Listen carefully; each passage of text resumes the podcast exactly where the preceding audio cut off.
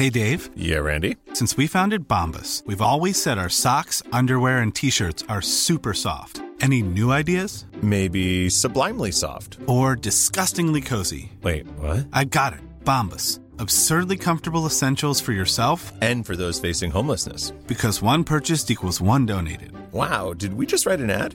Yes. Bombas. Big comfort for everyone. Go to bombas.com slash ACAST and use code ACAST for 20% off your first purchase. Hey, it's Danny Pellegrino from Everything Iconic.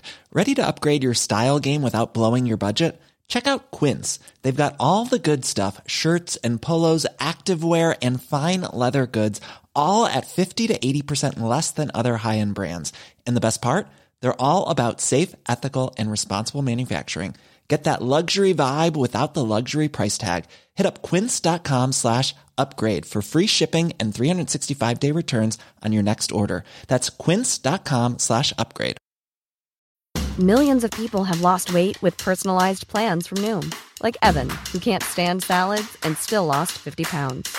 Salads, generally, for most people, are the easy button, right? For me, that wasn't an option. I never really was a salad guy. That's just not who I am. But Noom worked for me. Get your personalized plan today at Noom.com. Real Noom user compensated to provide their story. In four weeks, the typical Noom user can expect to lose one to two pounds per week. Individual results may vary.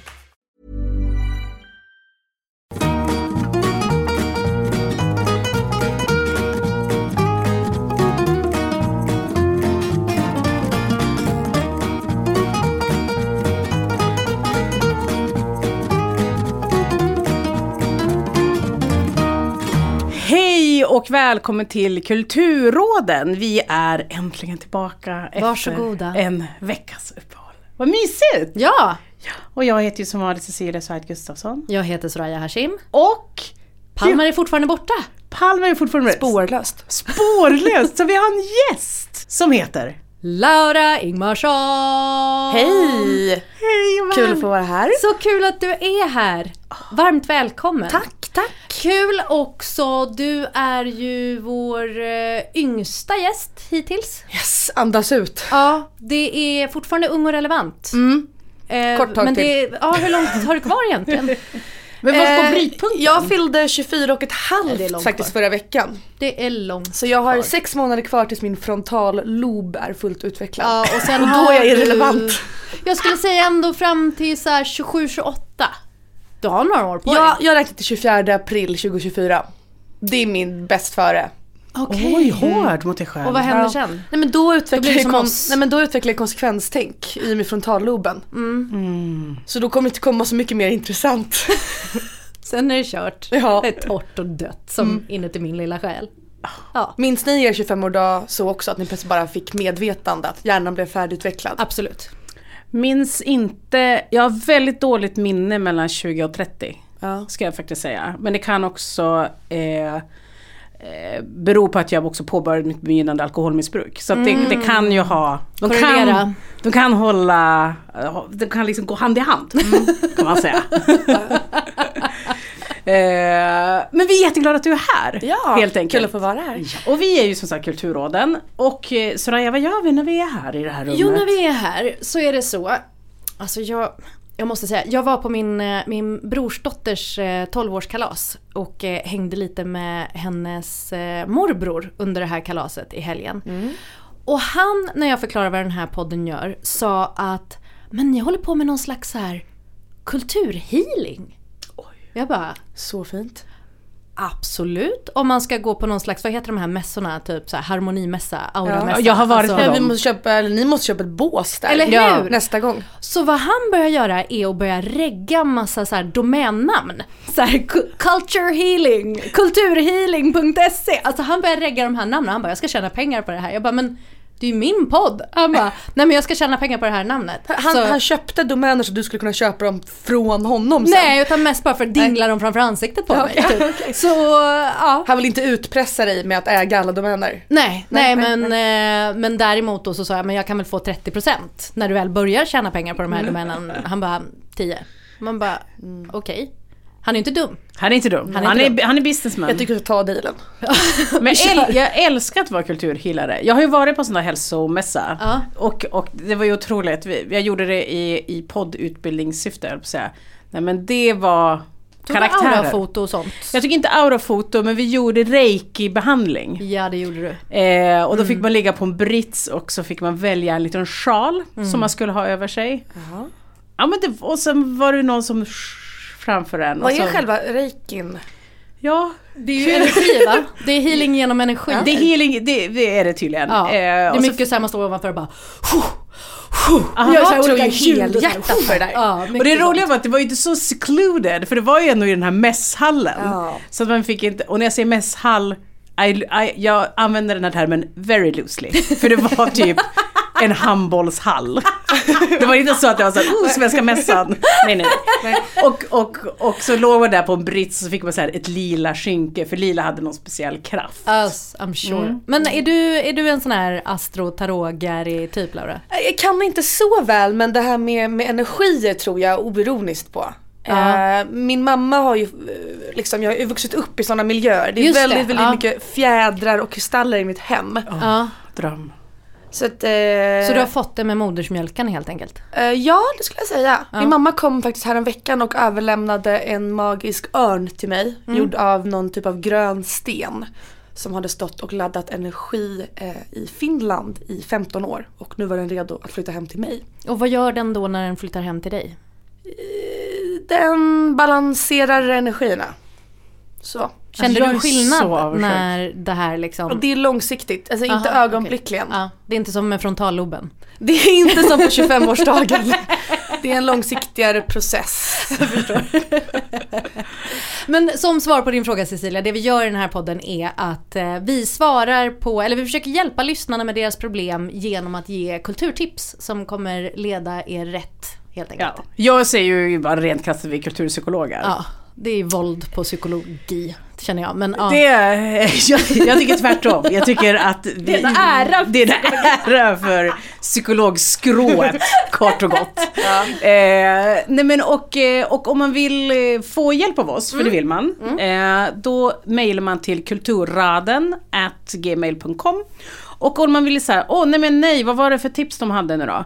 Då, då går man in på Instagram och följer oss på Kulturråden. Så är det. Och innan vi går vidare, jag har en brännande fråga till dig Laura. Oj. Ja men så här, eh, du har ju, för den som inte känner till dig, så du har ju varit med i Tankesmedjan i P3. Ja. Eh, Du startade Instagramkontot Politikermat där du lagar politikers recept. Ja, jag tänkte att ni två, jag tänkte att ni två skulle ha någonting Var att prata är om här. du? Ja! ja. Visst är det? Otrolig. Ja det är så bra. Har, har du lagat någonting? Nej, Nej. in, det har jag inte. Men jag har följt Inte med, än. med, inte än, men, men det kanske kan bli någon köttfärslimpa eller vad det nu är de gillar. Jag minns inte. Ja, eh, det är ganska mycket liksom slemmigt, eh, smaklöst. Mm. Kryddor, inte något. Ja, politikermatkryddorna salt och peppar förekommer sparsamt. Det känns blekt. Extremt. Ja. Mm. Utöver det så skriver du ju också kolumner i GP Kultur. Och du kämpar väldigt hårt för att göra EU trendigt igen. Och jag är så nyfiken på den här EU-trenden. För att eh, jag förstår den inte, men, men det är ju så här...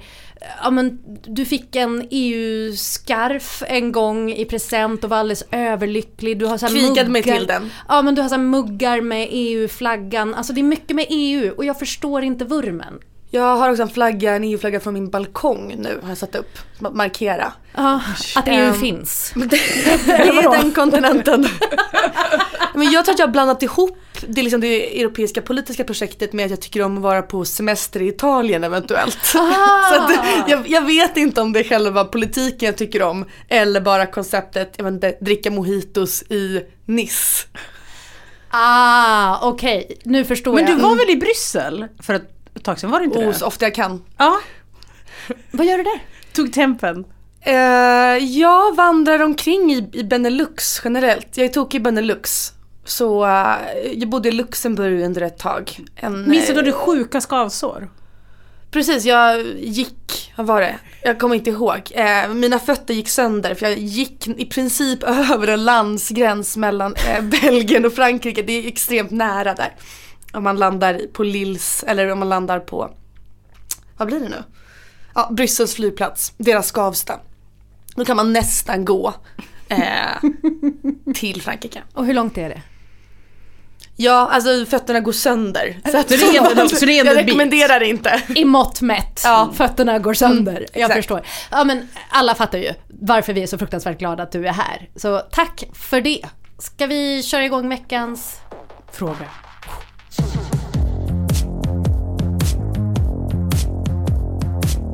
Hej kära Kulturråden.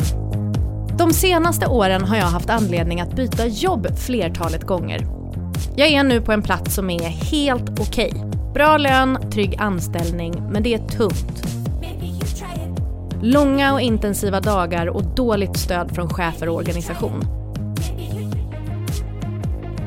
Mina kollegor verkar trots allt ha hittat ett sätt att stå ut. De har jobbat kvar länge och verkar inte alls bli påverkade på samma sätt som jag. Det är ont om andra jobb i mitt fält och det ser kanske inte heller så bra ut på CVt om jag byter arbetsplats ännu en gång på kort tid. Så även om det rycker i säga upp mig tarmen så verkar det som att jag kommer behöva bli kvar här ett tag till. Så jag undrar helt enkelt, hur blir jag mer som mina kollegor och lär mig stå ut utan att bli så nedtyngd av att det inte funkar? Tack för allt, ni är bäst. Hälsar E. Säga upp mig i tarmen. Det är så bra. Det är så bra. Alltså jag höll på att säga där har varit. Eh, har absolut aldrig varit där. Har du inte? Nej! Nej, nej. Låt mig berätta. Jag är ju nämligen en trygghetsnarkoman av eh, rang. Jag kommer ju från arbetarklassen. Och det man har lärt sig eh, tidigt i arbetarklassen det är ju att man ska jobba och ha en lön. Det är liksom det absolut viktigaste. Mina föräldrar har ju varit extremt oimponerade av att studera. De liksom förstår inte varför det är viktigt. Skulle jag fråga mina föräldrar idag vad jag har studerat skulle de inte kunna svara. Eh, De är helt ointresserade. För vi som inte är connectade med dig på LinkedIn, vad är det du har pluggat? Nej, men jag, jag har ju inte pluggat något nästan. Alltså jag har ju ingen utbildning. Jag har ju liksom bara gjort, eh, citat, roliga saker. Jag har gått alltså fyra år på folkhögskola. Vem har ens gjort det? Men det är ju utbildning. Ja men Det är jo, jättemycket utbildning. absolut. Men har inte, hur ska jag säga, det har ju bara varit roliga grejer. Jag har ju inte varit så här, att jag gått så här, ett år författarlinjen.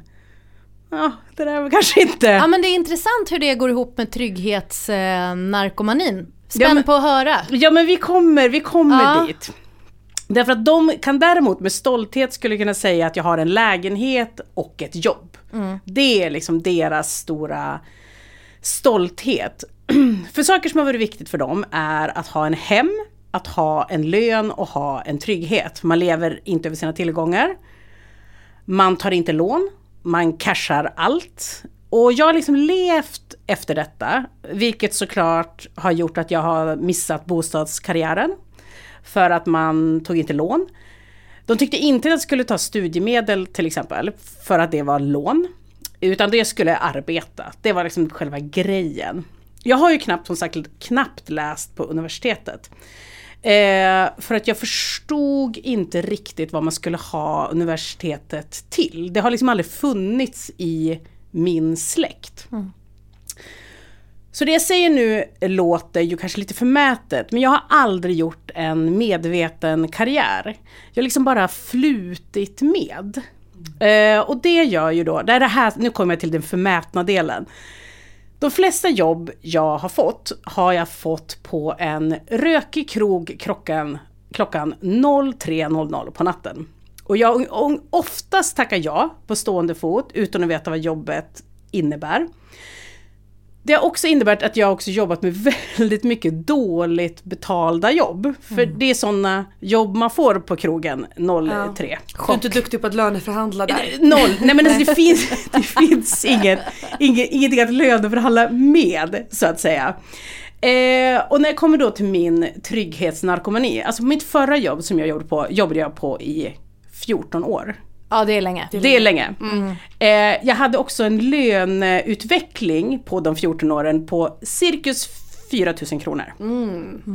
Inte heller mycket.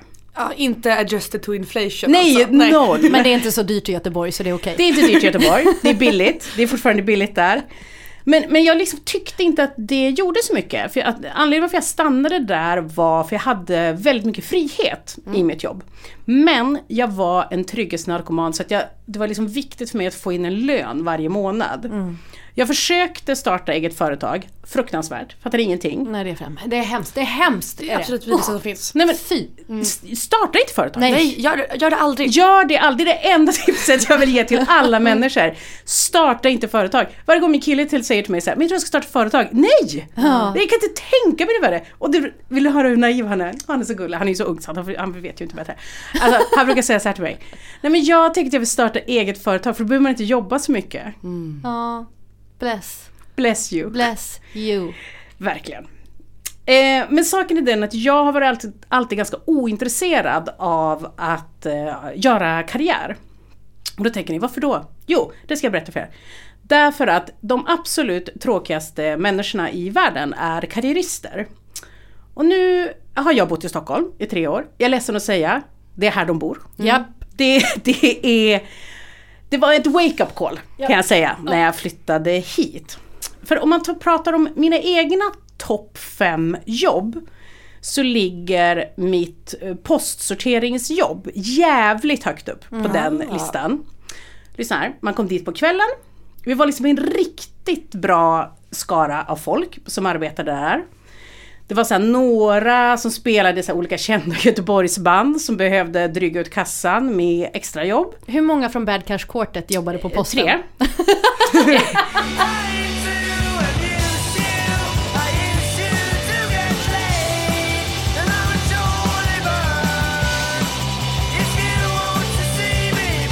Vi, vi eh, var liksom, hade Margareta som var liksom så här, du vet, en rejvkärring.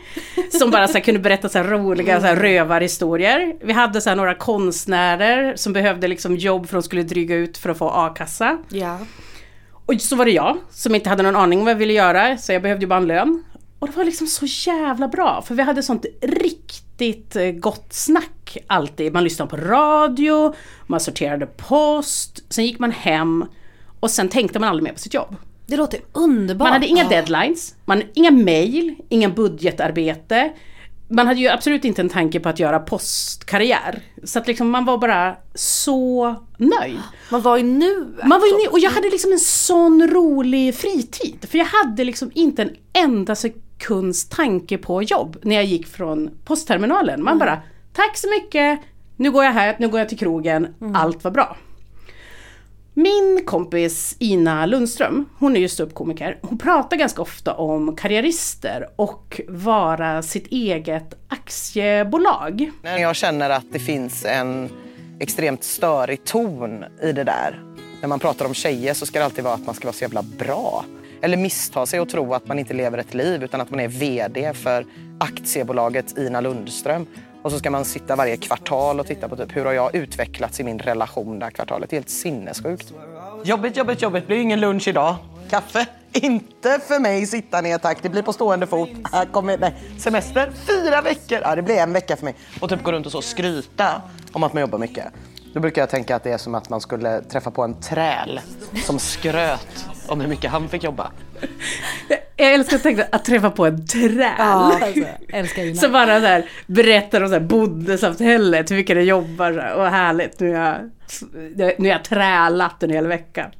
Nej men för att jag känner mig väldigt förvirrad av, av när jag hör folk prata om just som er pratar om. Som handlar om hål i CVt, eller något som ser konstigt ut på CVt.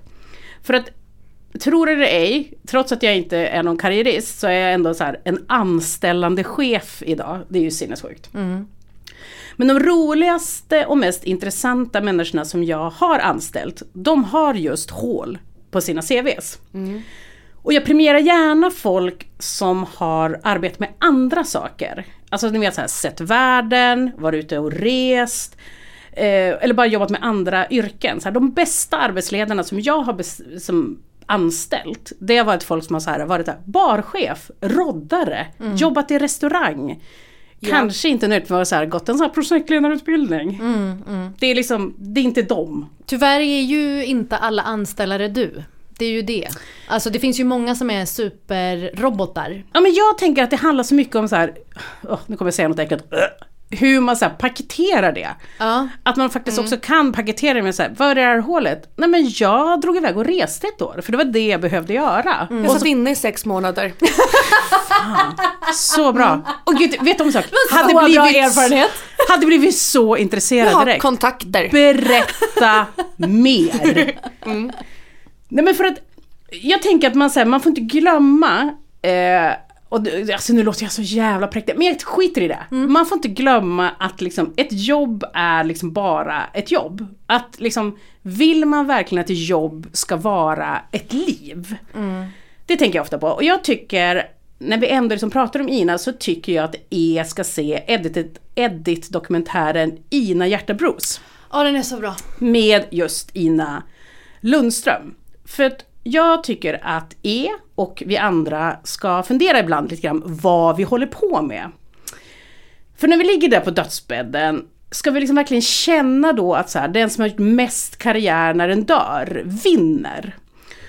Och Bruce, som dokumentären handlar om, eller Inas relation till Bruce Springsteen, han sjunger ju liksom inte om mellanchefer. Han, eh, han sjunger ju om liksom den där andra människan, den lilla människan eller vad man ska säga. Eller som Ina säger i dokumentären, Bruce behövs för att han är en av få som fortfarande säger snälla saker om de som inte har så mycket pengar.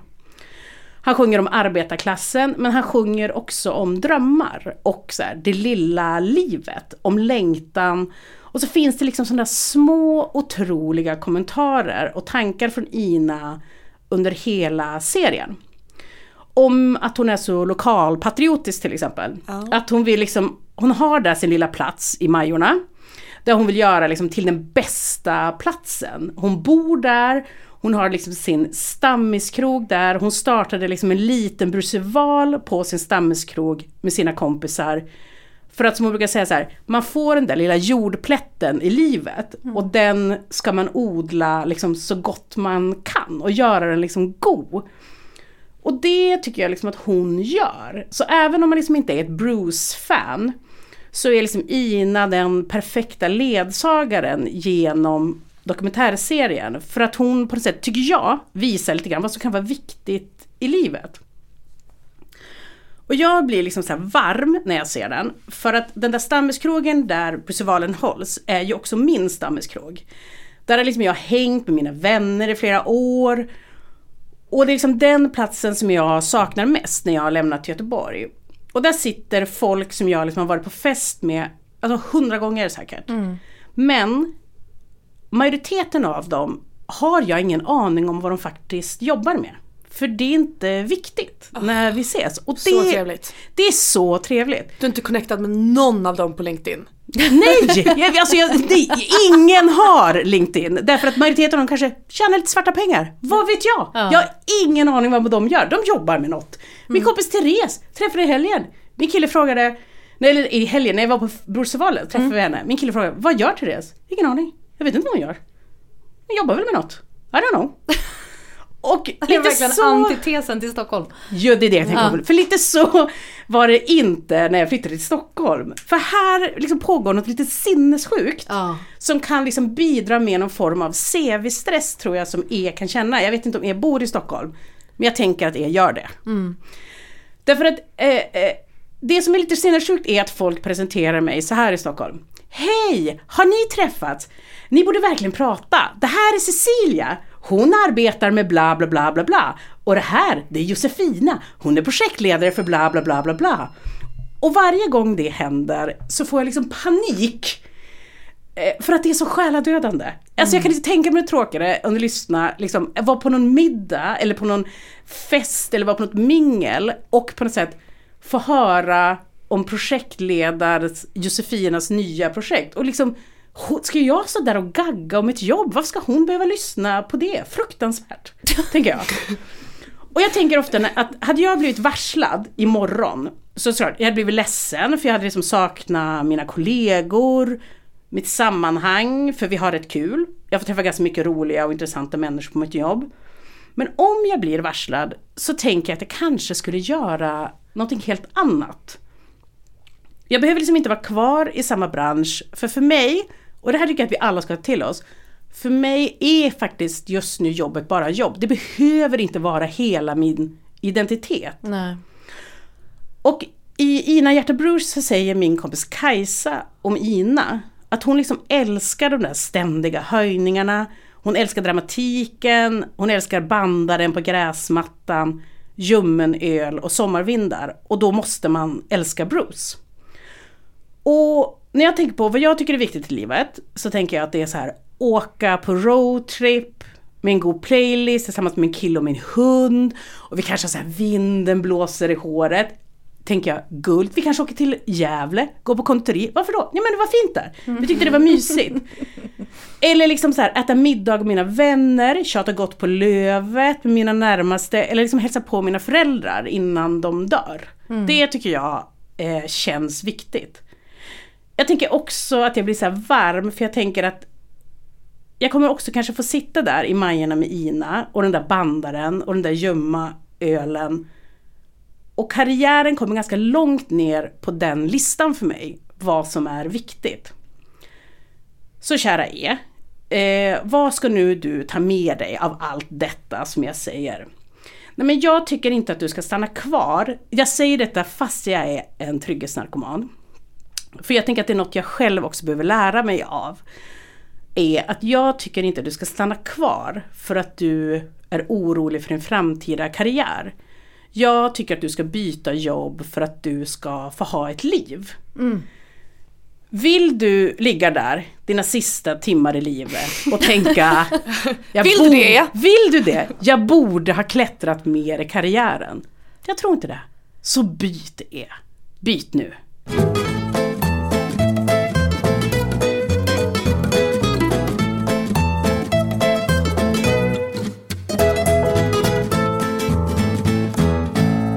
Men jag tror att jag då har en, en annan eh, approach Gud, lite härligt. än din. Mer pragmatisk eventuellt. För, för när jag hörde den här frågan och läste den så tänkte jag att det finns eh, två vägar att gå. Och det är antingen in i deppen eller ut ur deppen. Alltså antingen så ältar man situationen sönder och samman eller så mer leende dissocierar man från arbetsplatsen. För att det är liksom det det handlar om, att, att, att stå ut på arbetsplatsen. För att hon, hen, verkar ju inte vilja eh, egentligen byta. Det är ingen långsiktig lösning, det är någonting eh, temporärt. Vilken av de här två approacherna, in i deppen eller ut i deppen, känner Alltid ni mer deppen. sugna? In i deppen? Alltid in i deppen. Ja men jag ser som sagt 14 år, än en gång. Jag ser ju aldrig upp mig så att jag hade ju bara stått ut. Ja.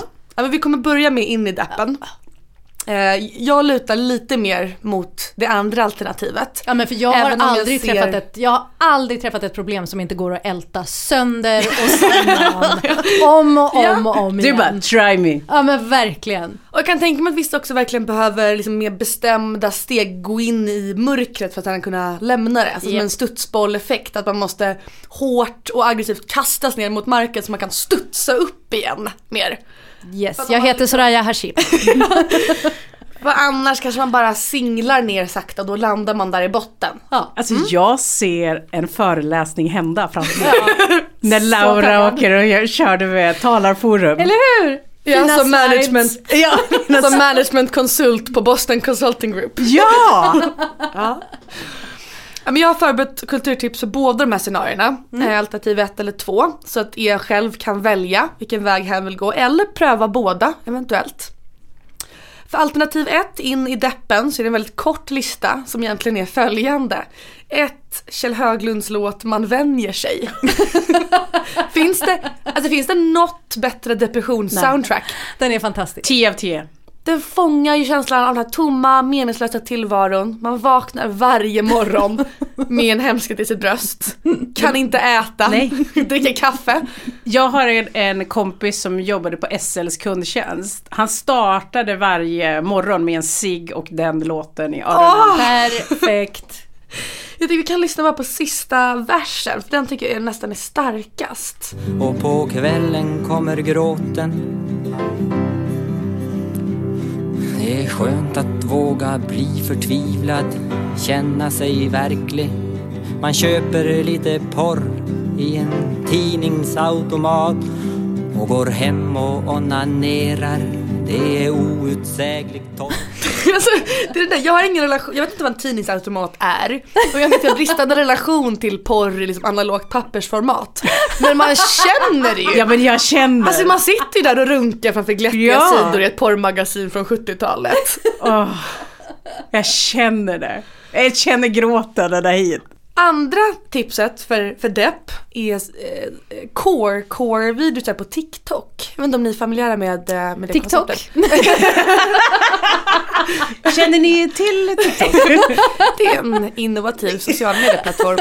Core används ju som någon typ av suffix för att beskriva en estetik. Och core core är liksom i grunden egentligen djupt deppiga montage över hur meningslös samtiden är.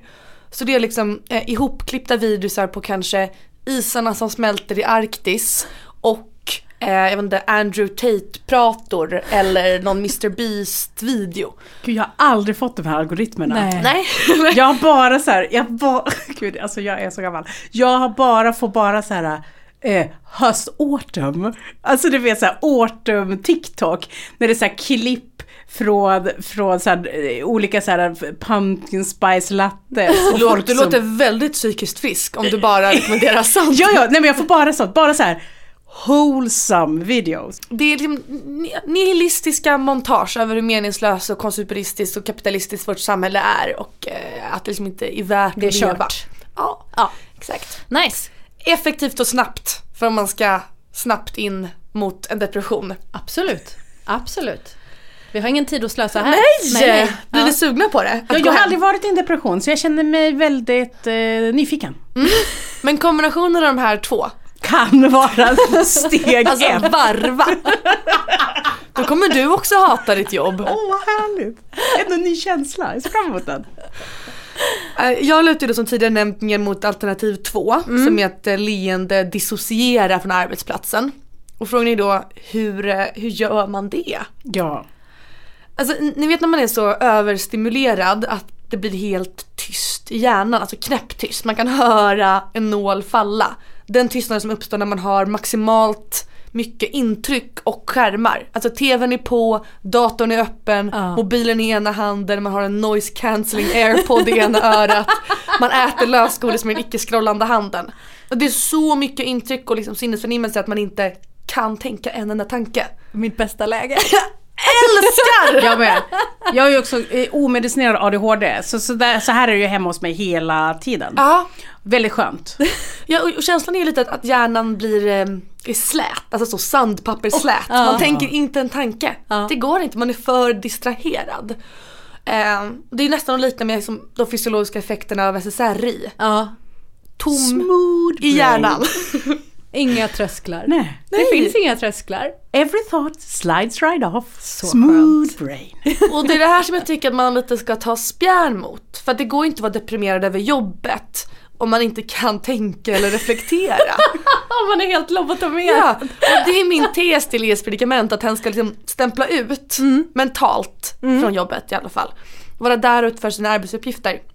Men med den här tomma, släta, glatta hjärnan. Och nu vet inte jag, eller vi har ingen aning vad ES jobb är. Så jag vill kanske därför lägga in en mindre reservation att om hen är, låt säga, eh, läkare på en akutmottagning Ja. eller jag vet inte, träslöjdslärare i mellanstadieklass, då kommer det vara svårare. Men om hen har gå. ett kontorsjobb, då kommer det här fungera perfekt. För hur återskapar man känslan av tyst i hjärnan? Jo, om man inte då vill svälja till två nävar Atarax och kanske fyra A-bros. Det gör man genom dans, dans techno trance musik på högsta volym. Åh, vad bra. Nu Fy fan, vad bra. nu Du kan, rynkar ögonen nej, Cecilia. nej, det är mer att jag vill... Är det, jag kommer ju avslöja min ålder en gång, men är det det när man är, när man är jabber? Är det det? Jag, vet inte vad det är. Men det är sån här äh, hård eh, dansmusik där de dansar med såna här, du vet, byxor som har mycket remmar. Du menar Eh, ravebyxorna? Ja, ravebyxorna. Och man dansar en, en väldigt så här, hård dans.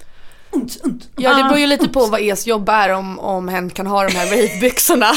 Men det är absolut dit vi är på väg. Ja, ja bra, bra. För jag satte upp den optimala spellistan. Ja. Den heter Kulturråden bindestreck stå ut med jobb bindestreck versaler tyst i hjärnan. och den består av ett musikaliskt urval från en väldigt specifik genre. Genre som man kanske bär såna här byxor, den subkulturen. Ehm, tänk liksom extremt dansvänliga technotrance-låtar i olika remixer anpassade efter TikTok.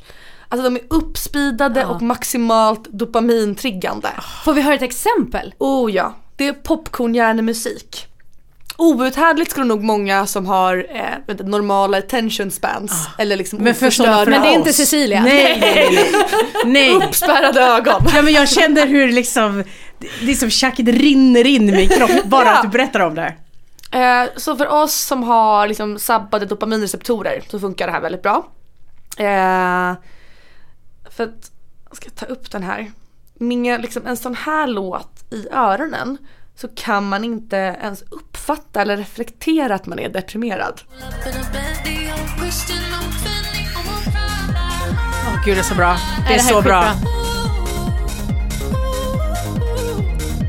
Den här är också kanon.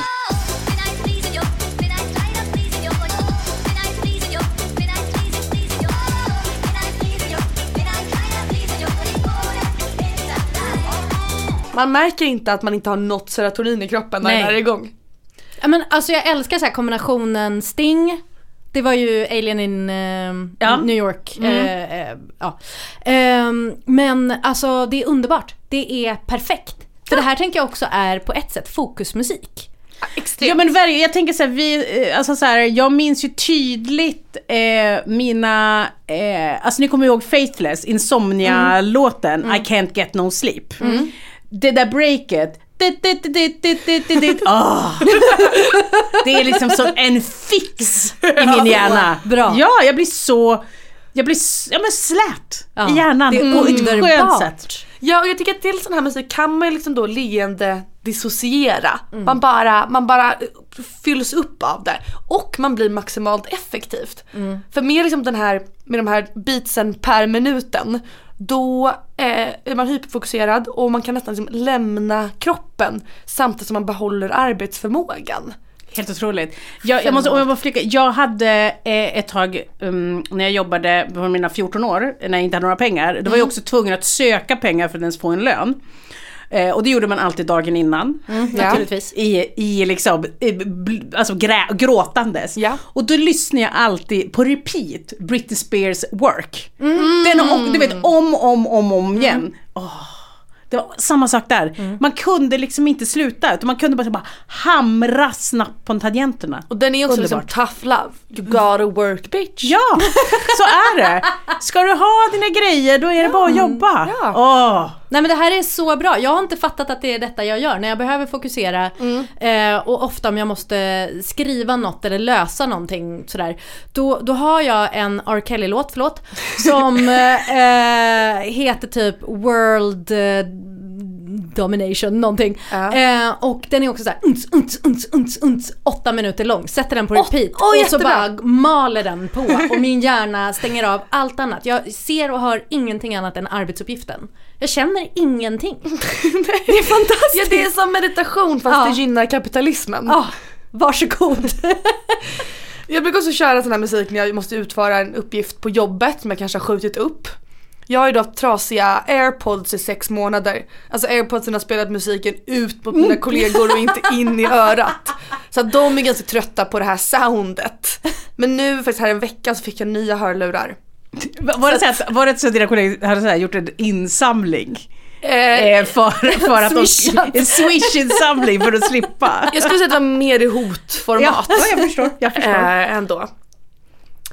Och eh, lite den, återkopplat till den tidigare reservationen att eh, vi inte vet vad E jobbar med. Ja. Alltså att om hen är förlossningsläkare då eller Ja, kustjägare i försvaret. Ja, det då kommer det vara svårt att lyssna på det här under arbetspasset. Mm. Men innan eller efter eventuellt. absolut. Lunchen, gå iväg på toaletten en stund, stoppa in en lur. Precis. Unt, unt. Ja, mellan någons förverkar. Ja, absolut. Och jag menar förlossningen, det kan ju dra ut på tiden. Ja, ja, Ja, förlåt, det kan ju pågå i dygn. Dygn. Dygn. ja! Um, också ett litet kort instick, längst ner på spellistan har jag också lagt till en låt som inte passar in i den här genren men som fyller ganska liknande funktion som kanske Britney Spears You Gotta Work Bitch. Och det är Moderata ungdomsförbundets Sverige jobbar, den vallåten. Den låter inte trans. Nej, den är, den är inte alls den genren. Ja. Men jag tycker att den har också någon typ av arbetslinje meditation i sig. Just det. Mm, mm. Alltså, är det liksom Sverige- vårans eh, work? Britney? Det skulle jag inte säga Moderat alls. Mod- det är inte motsvarigheten. Precis. Om, jag vet inte, Benjamin Mendoza eller Douglas Thor gjorde en cover på Britney Spears skulle det vara så här. Eh, det är egentligen eh, bara låtarna de sjunger om igen, Sverige jobbar när Sverige är som bäst. Också tom i hjärnan av den låten. jag förstår, jag förstår. Jag vill verkligen höra ett exempel tack. Den kommer här. Eh, refrängen sjunger de många, många gånger om och om igen att eh, jag är en moderat och om man inte är en moderat kan man då hoppa den och bara köra stycket Sverige jobbar när Sverige är som bäst. Så den är politisk, den går över alla Ja, jag förstår. partier.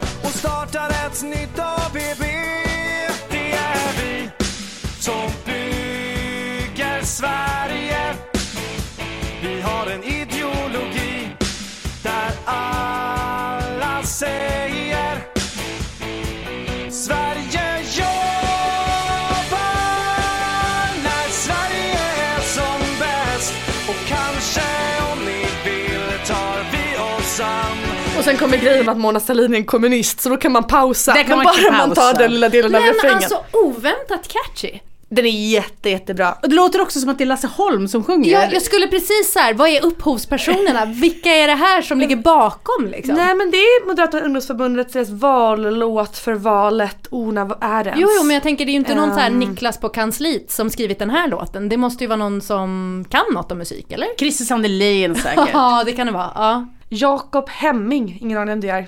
Ja, ja. Good on you. Bra jobbat. Bra jobbat. Ja, eh, men de övriga låtarna i spellistan som heter Kulturråden bindestreck stå ut med jobb bindestreck versaler tyst i hjärnan. Det är vanliga eh, disco, dans, translåtar. Ja, Så bra. Jag ser fram emot att prenumerera. Klickar kommer- nu. Klickar nu. Ska åka till Malmö imorgon 06.10. Ja. Då kommer den där gå på. Ja. Oh, oh jag mår så bra! Ein bisschen Kleingeld für einen Sechserträger Pe- Pepsi Light. Baby, Baby, du siehst aus, als würdest du dein Zimmer teilen. Wa- Was machst du, was machst du, was machst du? Ich mach Webdesign. Hej E! Jag vill att vi gemensamt i denna sal tar varandra i händerna och funderar en stund på detta lilla tema. Nervositet. När var ni två senast riktigt nervösa? I jobbsammanhang. Exempelvis jag. Vad har jag gjort den här veckan? Men jag eh, blir väldigt sällan nervös. Ja men någon gång har du ju varit nervös. Ja, eh, jag har ju, jag, ofta ihop med när jag också misslyckats totalt. att du Eh, visste på väg in att det här kommer inte Du, bli bra. ja, men jag kan ge ett jättebra exempel. För det här är många år sedan. Så du och jag jobbade ihop på morgonpasset. Eh, och sen så fick jag frågan att skulle så här, prova spela in som programledare. Som ni hörde innan. Jag tackade ja 03 eh, på Pustervik. Utan löneförhandling. Utan löneförhandling och testa. Och det gick så jävla dåligt. Jag kan berätta hur dåligt det gick. Det gick så dåligt att den sändningen tog upp som ett exempel på Journalisthögskolan. Du fucking skämtar. om hur man eh, inte ska göra i en intervjusituation. Men gud Ja. Men du måste berätta vad du gjorde för Det, sjukt. det jag gjorde var, jag är ju inte journalist, det, det var också så här, varför kunde jag inte bara hålla det glättigt? Nej nej, då skulle jag prata om Englas mördare. Och eh, det som var en stor diskussion var att han var namnge, ge, namnge, Namngiven. Nam, namngiven i vissa Ja. tidningar och eh, inte i vissa. Och varför man väljer att göra den. Och SR hade tagit beslut av att inte namnge honom. Men jag i intervjun namngav honom flera gånger. Ah. Och ingen producent hade sagt någonting. Var det här en P3-produktion? P3. Ja. Ja. Eh, needless to say, och jag var jättenervös och jag bara kände hur dåligt det gick. Det är under tiden. Det var också live. Eh, Så att, eh, needless to say, fick jag aldrig komma tillbaka som programledare igen.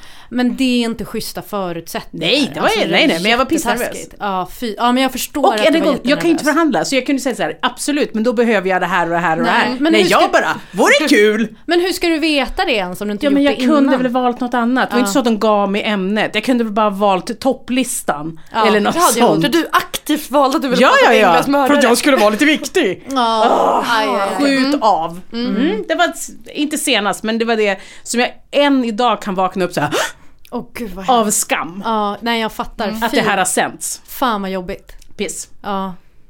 Eh, men det var senaste gången du var nervös. Som jag kan komma ihåg. Ja. Alltså sådär... eh, Man så att- förtränger ju också. Ja men liksom verkligen såhär deer in headlight nervös. Ja. Jag tror jag är nervös ganska ofta, eller i alla fall ett par gånger per vecka, i alla fall relaterat till jobbet. Liksom. Jag eh, är ju livrädd för att ringa telefonsamtal, på punkt. Så varje gång jag måste ringa ett telefonsamtal så får jag ju höjd puls och liksom svettiga handflator och eh, min blick börjar flacka. Men för, så här, jag har en period i mitt liv just nu där jag är nervös nästan exakt hela tiden.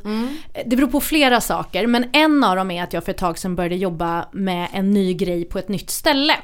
Eh, och det är just den där känslan, man har liksom klump i magen, det är svårt att få ner luften ordentligt, man är rädd för att göra bort sig. Och den stora delen av det här jobbet vet jag att jag kan och jag har mycket erfarenhet av det. Men just nu är alla andra delarna av jobbet så himla nya och de kräver så mycket energi och fokus för att jag ska lära mig dem. Så jag har inte riktigt kunnat komma till att lägga fokus på att utveckla och anpassa den biten jag faktiskt kan.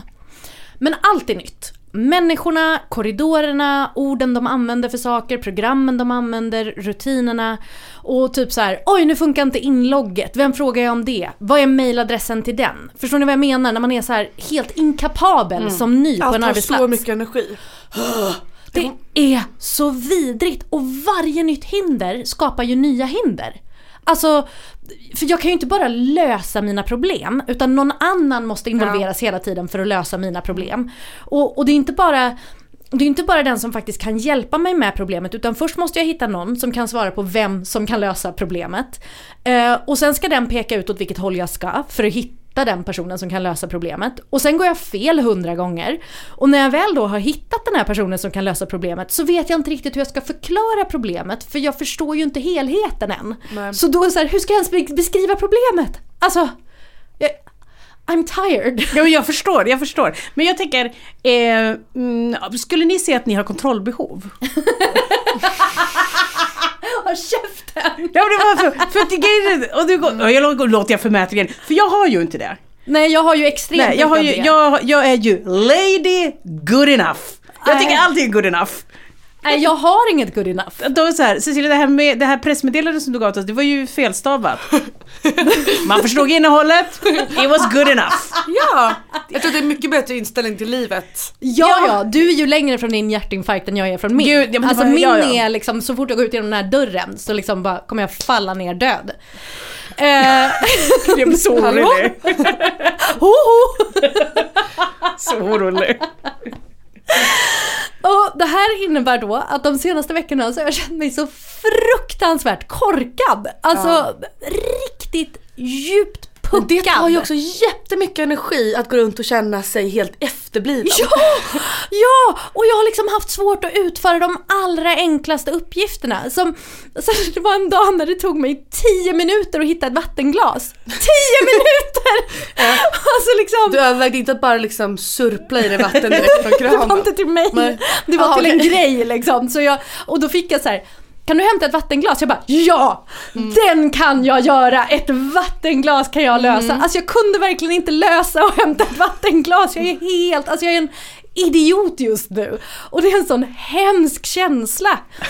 Och tack och lov så är alla på det här stället är ju verkligen supersnälla och jättegenerösa med sin tid och sitt tålamod. Men jag är inte mig själv. Var Och- låg vattenglasen? Nej, men alltså, jag gick... Jag, jag... Inte i anslutning till vattenkranen?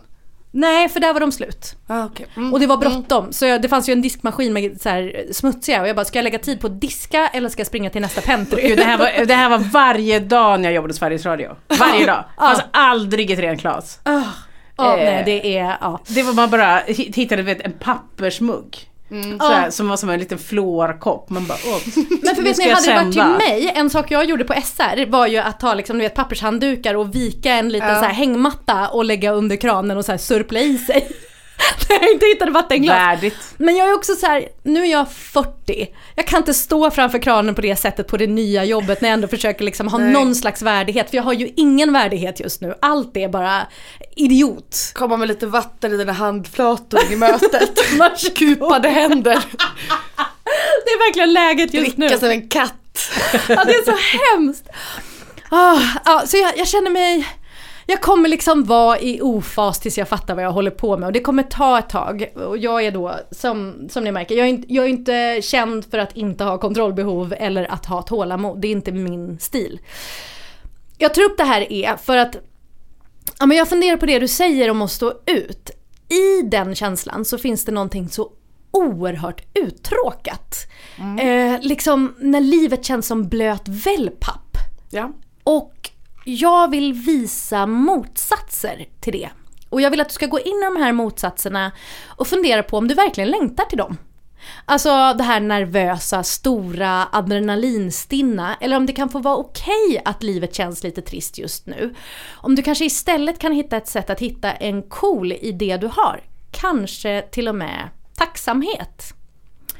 Och för att göra det så ska vi titta på någon som verkligen har gått åt ett helt annat håll. Jag vill berätta om en snubbe som heter Philippe Petit. Känner ni till honom? Aldrig hört. Aldrig. Nej, vad bra. Philippe är som ni anar eh, fransman. Han är 70, va? Han är 74 år och han är skvatt galen. Eller så är han en fantastisk konstnär, det beror lite på hur man ser saken. Philippe är lindansare.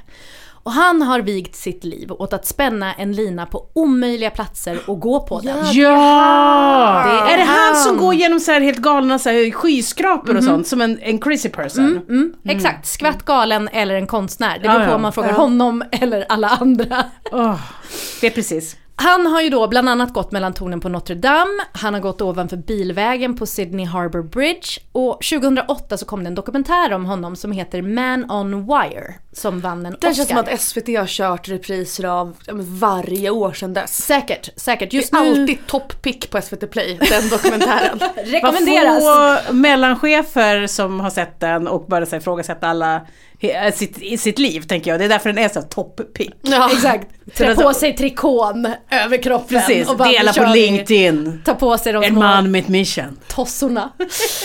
Den här, just nu finns den i alla fall på Draken-film. Den kan finnas på SVT Play också, jag har faktiskt inte kollat det. Ehm, men i den här filmen får vi då följa Philippe och hans kompanjoners resa mot det stora målet att gå mellan World Trade Center-tornen i New York. RIP. RIP. Ehm, och den här resan börjar då med att han en dag sitter i väntrummet hos tandläkaren. Han är ung, eh, han är typ ja, men precis 20 plus tror jag. Eh, och där sitter han och bläddrar i en dagstidning och så ser han att de här två tornen i New York ska byggas. De har inte byggts än utan ritningen dyker upp i tidningen. Och han blir med en gång besatt. Det tar honom en sekund att bara känna någonting jättestarkt för den här eh, ritningen. Så han låtsas hostar och river ut den här sidan samtidigt ur tidningen och springer ut ur tandläkarmottagningen. Och han säger så här, visst jag kommer ha ont i någon vecka i munnen, men den här drömmen jag precis fick, den är livslång. Han går hem och ritar ett streck mellan tornen på den här bilden och säger att från den stunden så drömmer han om att en dag dansa fram på en lina mellan tornen 400 meter upp i luften. Och under åren då så samlar han all information han kan om de här tornen. Han samlar på sig tidningsklipp, han reser fram och tillbaka mellan Frankrike, jag vet inte vilken stad, och New York. Och han lurkar kring byggarbetsplatsen som är det som ska bli World Trade Center. Han utger sig för att vara journalist och intervjuar byggarbetarna och fotograferar bjälkarna för att fundera ut hur han ska spänna sin lina i framtiden. Och han får med sig folk på det här. Det är vänner, det är en flickvän, det är insiders som jobbar inne i tornen. Eh, då sen när de väl är byggda och som skaffar honom passerkort in. Han bygger modeller av de här tornen, han övar med de här kompanjonerna i hur de ska skjuta den här linan med en pilbåge från ena tornet till andra tornet.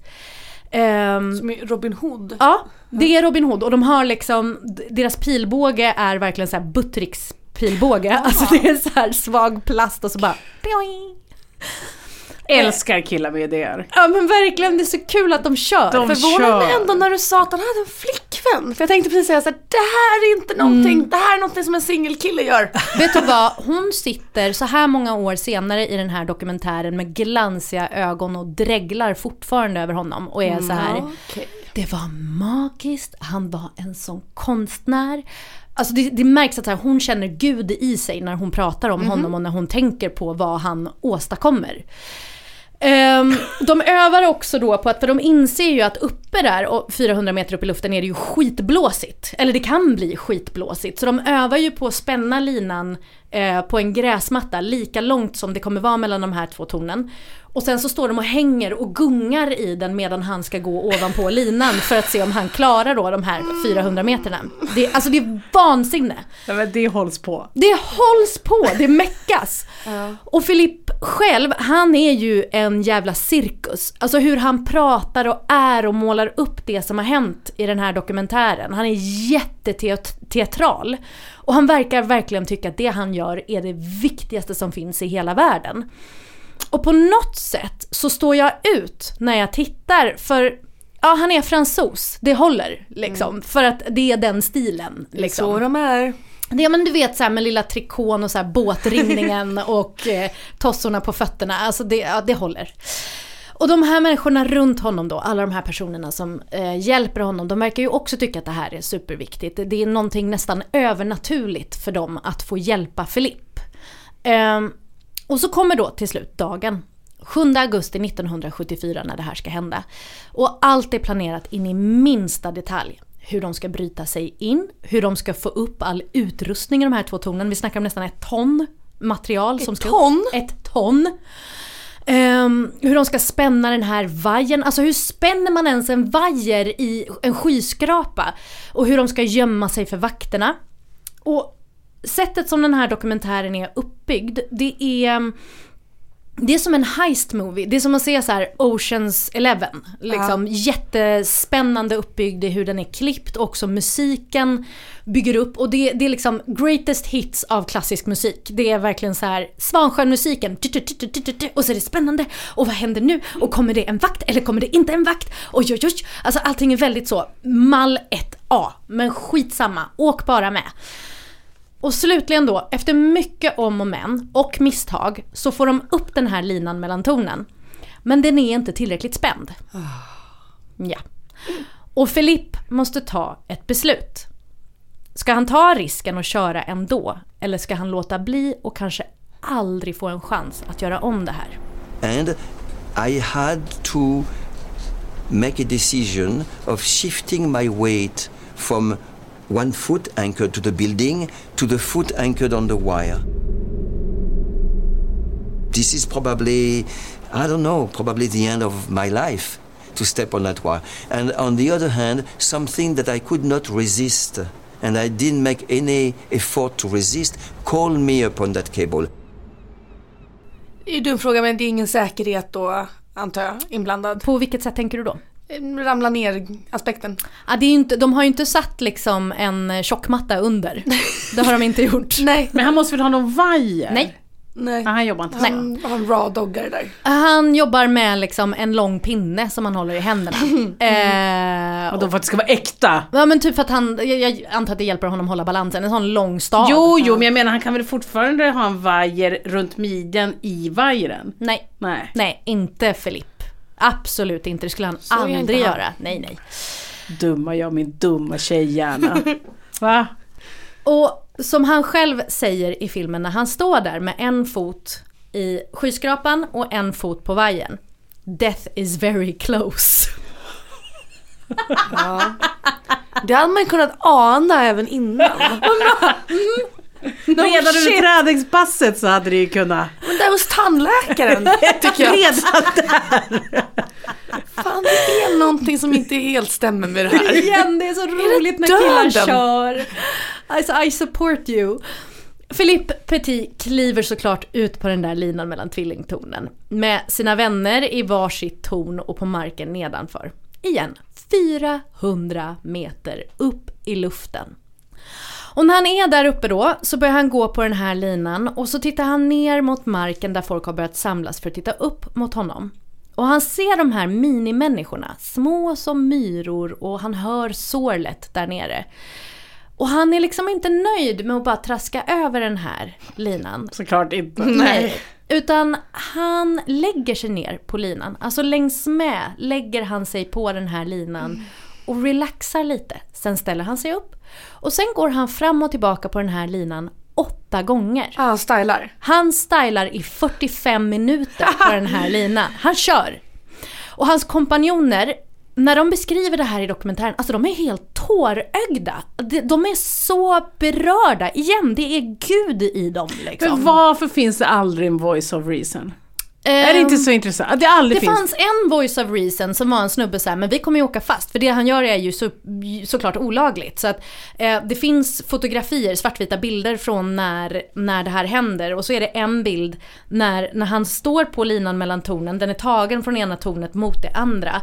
Och sen så ser man liksom uppe i vänstra hörnet står en polis med armarna i kors och bara what the fuck liksom. För de kan ju inte göra någonting. Nej. De måste ju vänta på att han liksom kommer till andra sidan så de kan ta honom. Ehm, men, men det är någonting med de här kompanjonerna och hur de ser på honom, hur magiskt de tycker det här är och att, som att liksom alla i det här tillfället är som i en trans. Och det är sjukt nog väldigt, väldigt vackert. Alltså det är svårt att inte dras med i vissa stunder när den här filmen bara vilar på de här stillbilderna.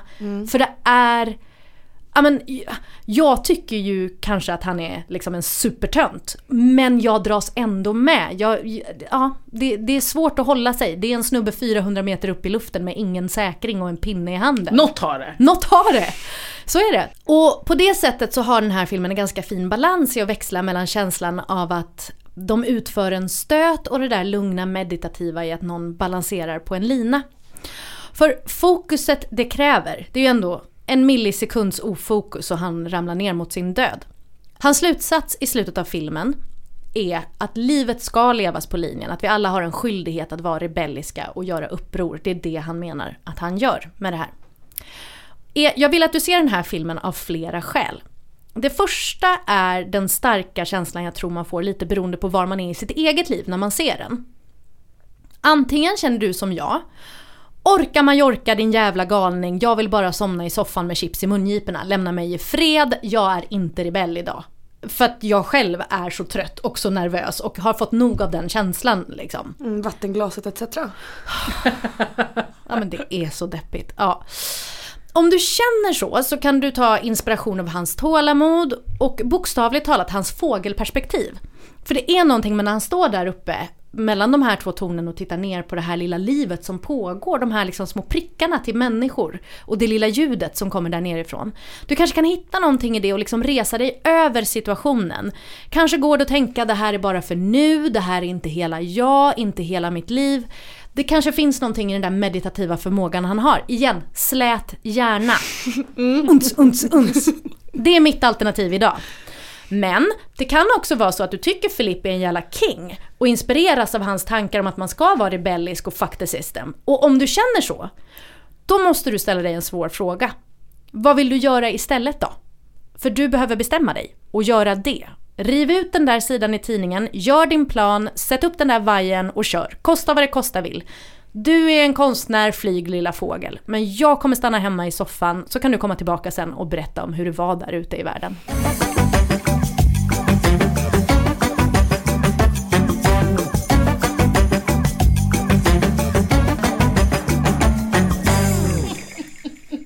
Om man vill ha liksom konkret, om, om er bor i Stockholm så rekommenderar jag att gå ner i Tantolunden. Där är det väldigt många sådana män Gycklare. med dreads med linor uppspända mellan träd. Ah, en Diablo eller två kanske. Eh, och sådana byxor.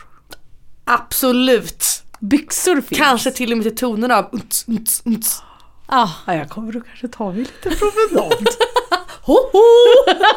Tar vi. Man, Jag kan är väl Få, man kan väl få titta.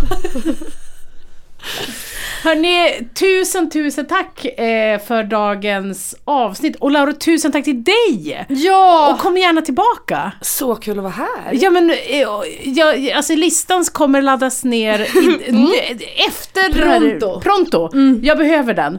Eh, med besked, så att säga. Och vi är tillbaka nästa vecka. Ja. Kanske Palmer är med, kanske inte. Vi vet inte. Ja, alltså, vi, vi ska ju säga att Palmer är ju a På busy andra man. sidan. Han är, ja precis, han är ju inte på andra sidan. Han, han, han är a inte busy med oss man längre. with a career. Ja. Things to do, people to meet. Ja. Eh, men han, Han är verkligen på så här, åh, är du den här? Det här är Palmer. Han sysslar med film. Där är han nu. 100 procent. Så jag ser fram emot att han kommer tillbaka Ja. med en eh, glåmig blick och kommer berätta vad som har hänt. Nästa vecka kanske han kommer vara 400 meter upp i luften på en vajer. Underbart. Längtar redan. I trikott. Tills dess, ta hand om er. Vi hörs och ses. Puss hej! Hej!